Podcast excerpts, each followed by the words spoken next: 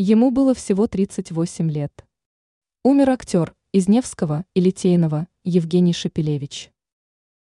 Недавно стало известно о смерти молодого российского актера Евгения Шепелевича. По имеющейся информации, сыгравший в таких популярных сериалах, как «Невский» и «Литейный», актер умер в возрасте 38 лет.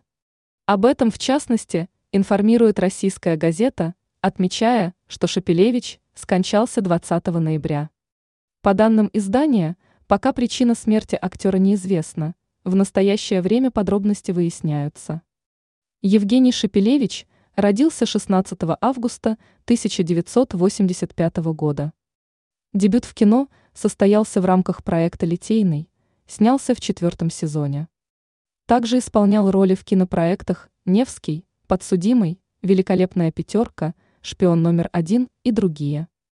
Сообщается, что последний раз на экране актер появлялся три года назад.